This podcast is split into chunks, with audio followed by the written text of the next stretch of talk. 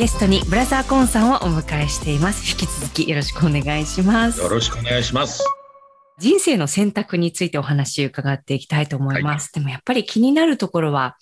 えーうん、相方、パートナーでもあります、ブラザーコブさんとの関係性なんですけれども、もともとお二人っていうのは飲み友達から始まったんですか？言ってるね、新宿の店が一緒で、ええ、それで、俺の方がどっちかっていうと先に、あの、業界に、あのねのねの番組について歩いてたりとか、で、なんであのねのねだったかっていうと、モノマネの番組に出た時に、あの、あのねのねに、お前らちょっとうちに来ないかみたいな話になって、それでもう一人藤田徹っていうのがいて、で、それ、それはまあブラザートムの前のコンビっていう。ああ、そうなんですね。そうなんで、その藤田徹は今、日テレの、あの、ニュースのもうトップに行っちゃったんだけどね。あの、作家とかプロデューサーみたいな方に行っちゃって、今大変な男になっちゃったんだけど。で、あいつは裏方に入って、で、俺はまだ表に出てて。で、それで、えー、まあ、面白いことなんかないかなと思うと、トムと出会って、で、音楽、あ、その、あのねのと出会った時は、なんであのねのねかっていうと、音楽をやってたっていうことが、まず一つの条件で。はい。うん。だから普通のお笑いではなく、その、なんか曲を出せたらいいなっていう、それが一番最初の目的だった。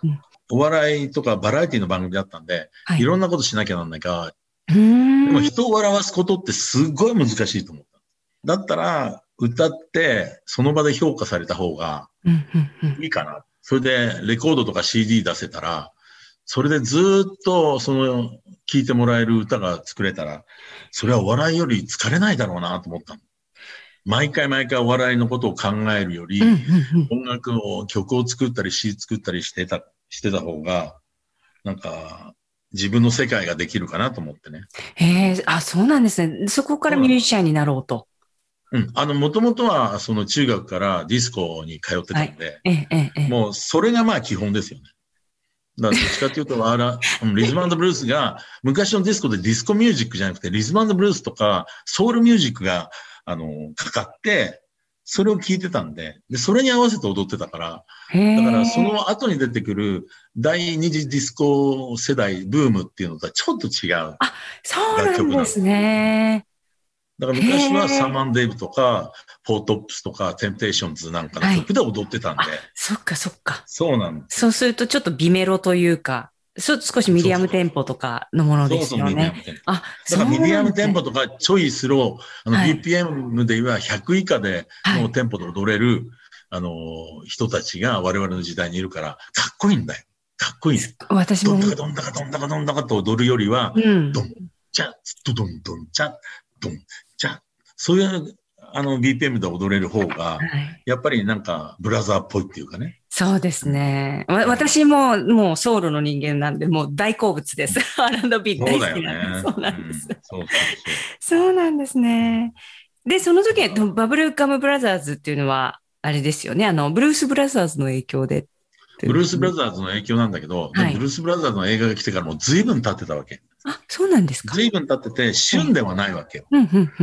だだけど、どういう形で出ようかって言ったら、やっぱり俺たちジェームス・ブラウン、俺がジェームス・ブラウン大好きで、はいはい、あの、トムがレイ・チャールズの大ファンだったんで、はいはい、両方出てる映画ってそれしかないのよ。確かに、本当にそうですね。後にも先にも。二、人が同時に出てる映画っていうのはそれしかなくて、そしたらもうブルース・ブラザーズ、俺たちが、あの、崇拝してるジェームス・ブラウンとレイ・チャールズが出てるって言えば、もう、あの、映画しかない。で、そういったいでたちで、出た、はい。出たんだけども、どんどんどんどんこう進んでいくうちに、あの、衣装の色は赤になったり、えー、もう違う、あの、スーツになったり、帽子の色も変わったりとかして、うん、そういったイメージで、だんだんキャラクターが出来上がってきたっていう。へだからその、まあ、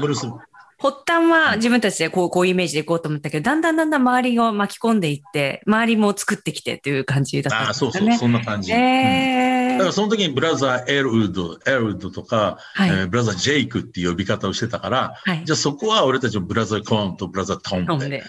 やろうへえ。でもお二人の、お二人の関係性っていうのはどういうふうに変わってきました？ね、実際にね、ビジネスをしていくわけじゃないですか。最初はもう飲み友達で、そんなにね、普通に男友達だったのかもしれないけど、まあ芸能界に入って、なんかいい時もあるし、悪い時もあるし、うん、なんかビジネスが関わってくるとそうだね。あの、バブルガンブラザーを作ってから、あの、二人とも、トムが先結婚して、俺が後にまた結婚して、子供も生まれて、だからバブルガンブラザーズの歴史ってもう、俺たち二人の人生結婚する前から繋がってるんで、うんそういった意味ではもう本当人生そのものなの。実は。で、あの、トムの場合はものすごくモノローグコントって一人でやるコントとか大好きで、はい、で、あいつ、ものすごい、ある意味、あの、ぶっ飛んだアーティストでもあるわけ、脳の中。だから、いろんな演出を考えるんだけど、はい、やっぱり、その一人コント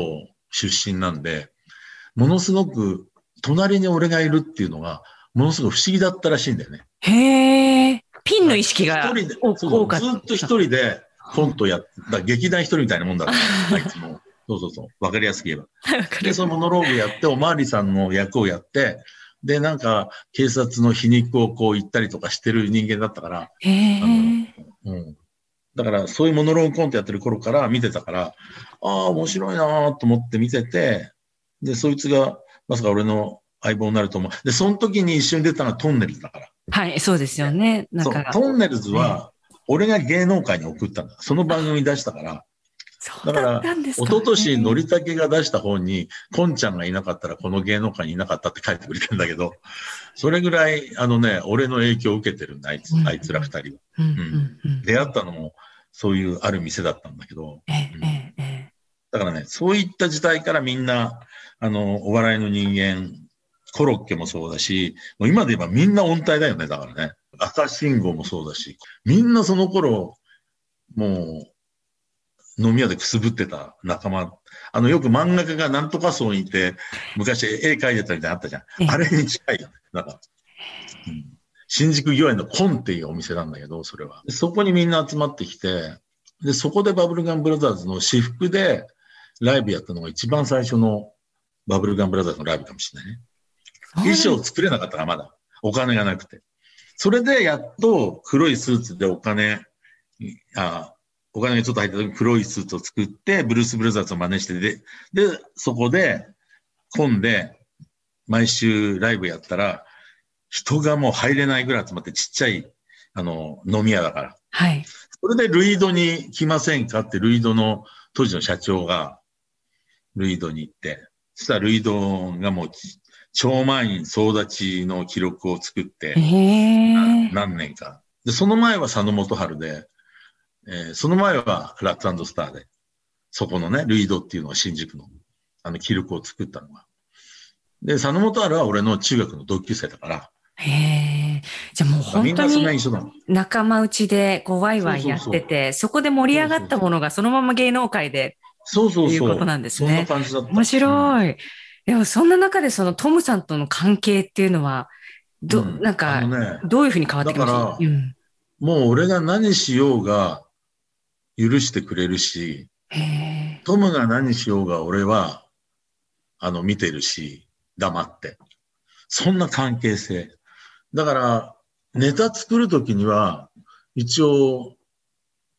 二人で作るんだけど、ネタっていうか、まあ音楽ネタだけど、その歌を歌おうって言ったとき、歌の中になんか、で、昔ラップっていう、言葉がない時代に、はい、俺がラップの真似をして、あの、こうやって DJ でこんなスクラッチをやる真似とかしたんだけど、全く見てるやつ何やってるかわかんないわけ。で、俺たちはニューヨークとかそういうのあの、行ったりとかして、そういう流行ってるも、アディダスとかが流行ってるところか、ランディ MC が流行ってるとかも全部把握してたんで、はい。それをもう、だから10年早いのがバブルガンブラザーズって言われたことがあって、それで、やっと追いついてきた客が。なるほどね。本さんやってたのあれだったんですね、なんて。だからその時にあんまりそのギャグしか受けなくて、音楽ネタはほとんど受けなかったような気がするんだけど。でも、そういうのも、うん。今は、例えばそのトムさんとコンさんの関係性ってそうやってお互いがやりたいことをちょっとこう見ながら合わせていくってなると思いますけど、もっと若い時って、なんかお互いのこうエゴだったりとか、やりたいことがぶつかり合ったりとかっ、ちょっともう、なんか意見が合わないとか、そういうこともああありましたよね。あったあった。ね、あったあった。もちろんあったんだよ。あったし、うんうん、あの、言い合いの喧嘩したことないんだけど、はい。あの、もう黙って、その場を去るとか。あはいはい、そうなんですね。もう怒ってその場を去るとか。ええ、ええ。で、マネージャーに言って、俺はやらないから、あいつ、あいつやるんなら勝手にやってとか、お互いに言い合って、やっぱりそうですね。そういうふうにしてきたかもしれない。うんうんそでも、その解散とかいう話までは行ったことありますか？解散はバンドと解散した。一番最初の頃。バンド全部を、全部置いて、はい、すごいのはライブ中にバンドがもうあんまりひどいことしたんで、まあこれあんまり大きい声じゃ言えない、えー、するんで、で、最初の歌一曲だけ歌って、で、外に出て逃げたの、二人で。二人で客残して。じゃあ、バンド対バブルガムブラザーズだったんですね。そうそうそうそう。そうだから客は、はい、客は俺たちがいつもそんなようなことばっかりやってるから、はいはい、ギャグだとしか思ってないわけ演出ですよね。まさか帰ってこないとは思わないから。うんうん、それで俺たちは、そっから、あの、ポケットにある、何にも持ってこなかったからそのまま出ちゃったから、ポケットにある2000円ぐらい入ってたので、タクシー乗って、ええ、あの、ブラザートムンチのそばのピザ屋でピザ食ってた。あ、そうなんだ。うん、これからどうしようかとかさ、二人でね。もうやばいことやっちゃったよねとか。でもさ、トムさ、もうあのバンドとはやっていけないよな。そこだよ、やっていけねえよ、あれじゃ、とか言って。それで、もうさ、もうクビになったらさ、俺たちもう一回やり直さないとか、そんな話をしてた。そっか。じゃあ、二人の仲がすごく、その、切り裂かれるようなことっていうのはなかったんですどっちかというと、バブルズ・ガンブラズ、トムさんと一緒対何かっていうのと一緒に戦ってたみたいな。しかできなく、トムとしかできない。だから、うちらをプロデュースする人って一人もいないし、あのあ、そうなんだ。そうなの。全部自分たちでプロデュースしてきたから。だから、舞台監督みたいので、一回ミュージカルやってくださいみたいなの何人も来たんだけど、あの、俺たちを演出することは誰もできないんだよ。自分たちで嫌なことやんなかった。はいはいはい、好きなことしかやんなかった。これは嫌だ。トムこれお前好きとか。俺やってもいいよ。でも、コンちゃんやりたくないんだったらやめよう。うん。これは、で、トムが、これどう、どうにか面白くしない。それやめちゃおうよ。とか。まあ、じゃあやめよう。やめようやめよう。って言っても、どんどん人が演出することをカットして、で、結局自分たちがやりたいことだけをやって、そして受けたら分かってくれるだろうと思ったら、全部受けてくれたから、客が。俺たちのやりたいことを分かってもらおうと思って、それがダメ、ダメ元なんだけど、全部受けてきたのよ。あの、幸せなことに。なるほどね。トムさんって、今、この長い歴史の中で、関係性の中で、どんな存在なんですか、コンさんにとっては。そうだね。兄弟かな、やっぱり。やっぱり、そのまま、うん、バブルガムブラザーズなんですね。やっぱブラザートムとブラザーコーンなんだ。そうそうそうあすごいですね。あいつもいろんなこと、いろんな、まあ事件じゃなきゃいろんなことが最近あったりとかしたけど、えでも、じゃああいつしばらく出てこないから、うん、何月頃ライブのオファーかけたらやるかなとかってもわかるから、うん。そうだ。から俺が病気で倒れたり、うんうん、なんか警察沙汰になった時も、ええ、あのこれ、これぐらいだったらもうライブできんじゃないかっていう時に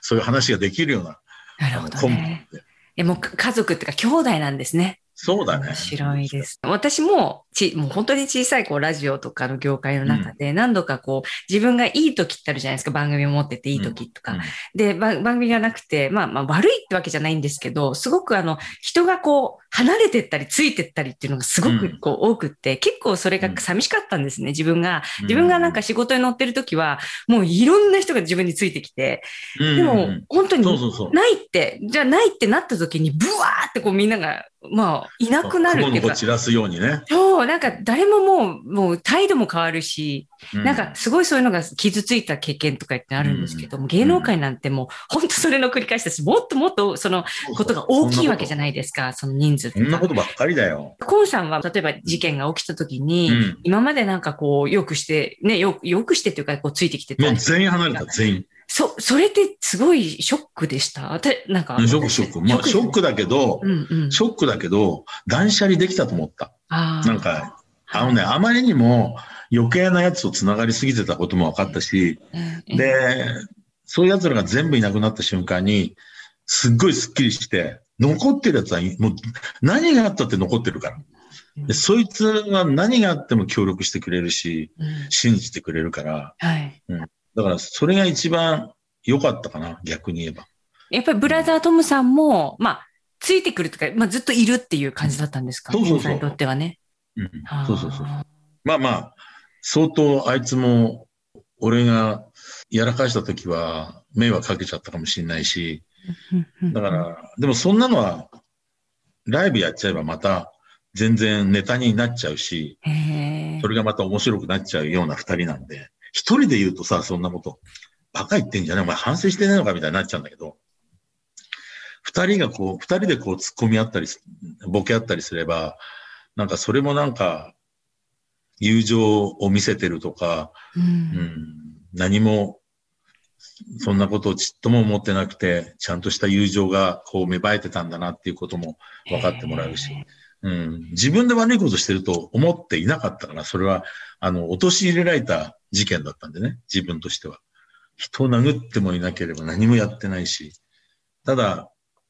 あるそのマネージャーが全部俺にそういうことを陥れたっていう、まあ、事件だったんで、うん、まあ、それは信じる、信じないは全然構わない。ね、だから戻った時にもう90%以上が俺の味方で業界も、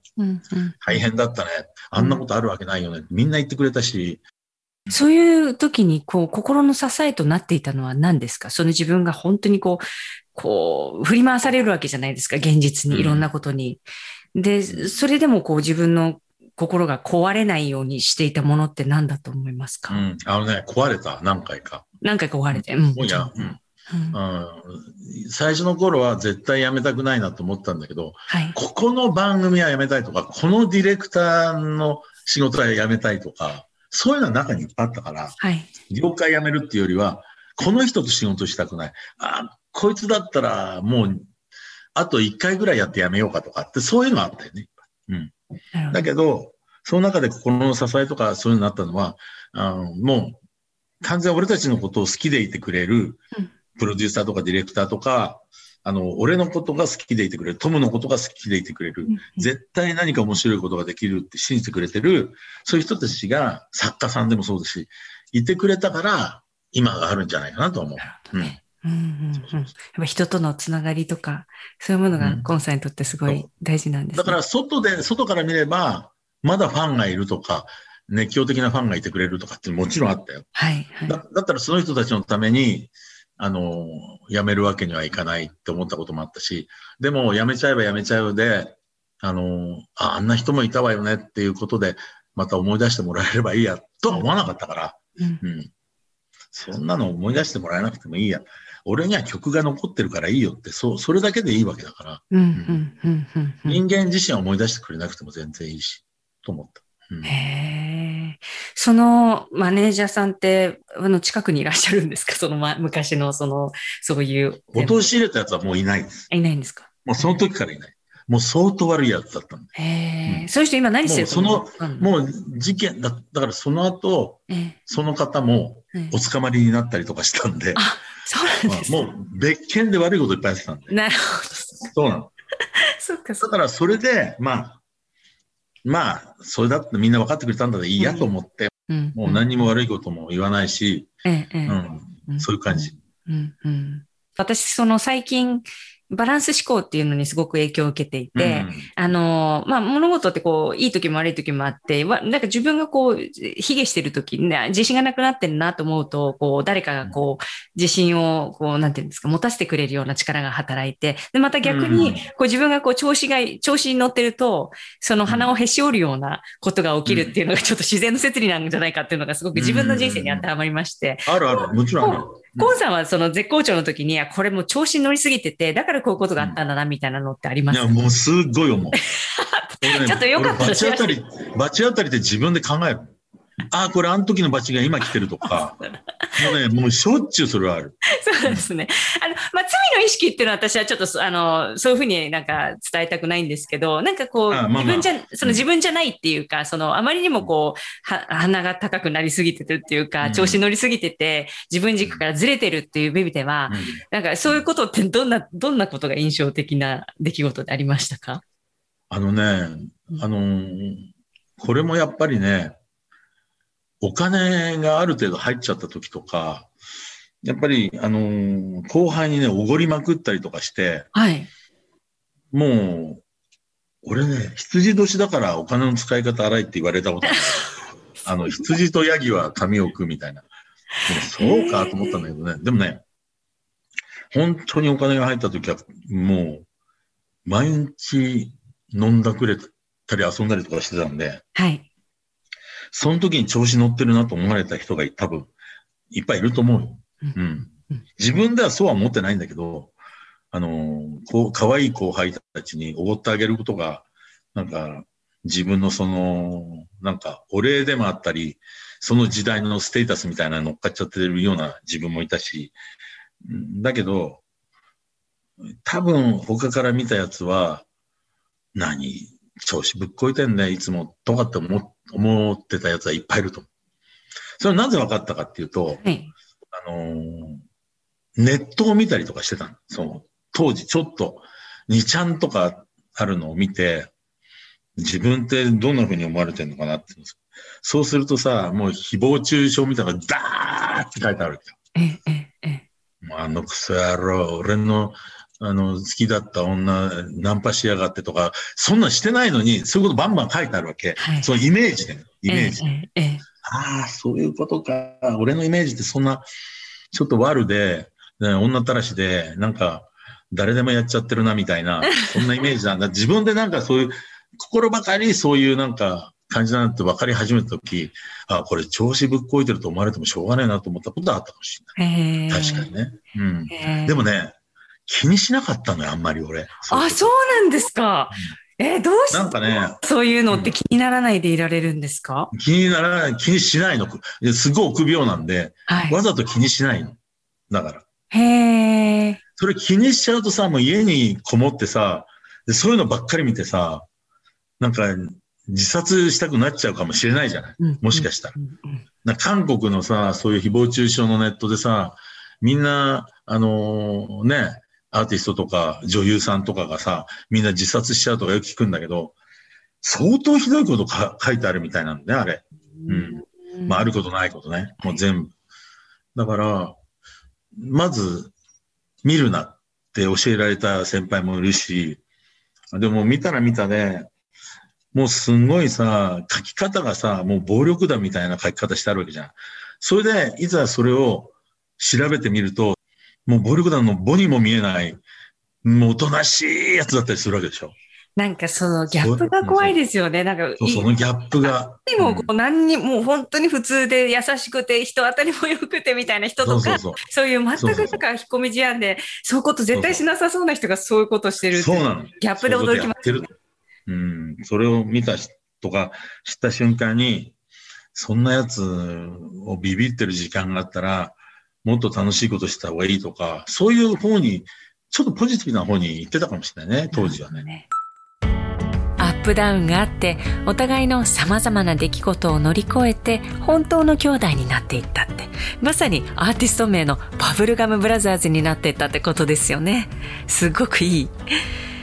まあ、人との関係って同じ人と濃くなることもあれば希薄になったり離れたりとかまた出会い直しがあったりとかご縁って本当に不思議なものでその天のこうキャスティングっていうんですかねこれ絶妙だなってすごい感動したりとか驚かされることがよくあります。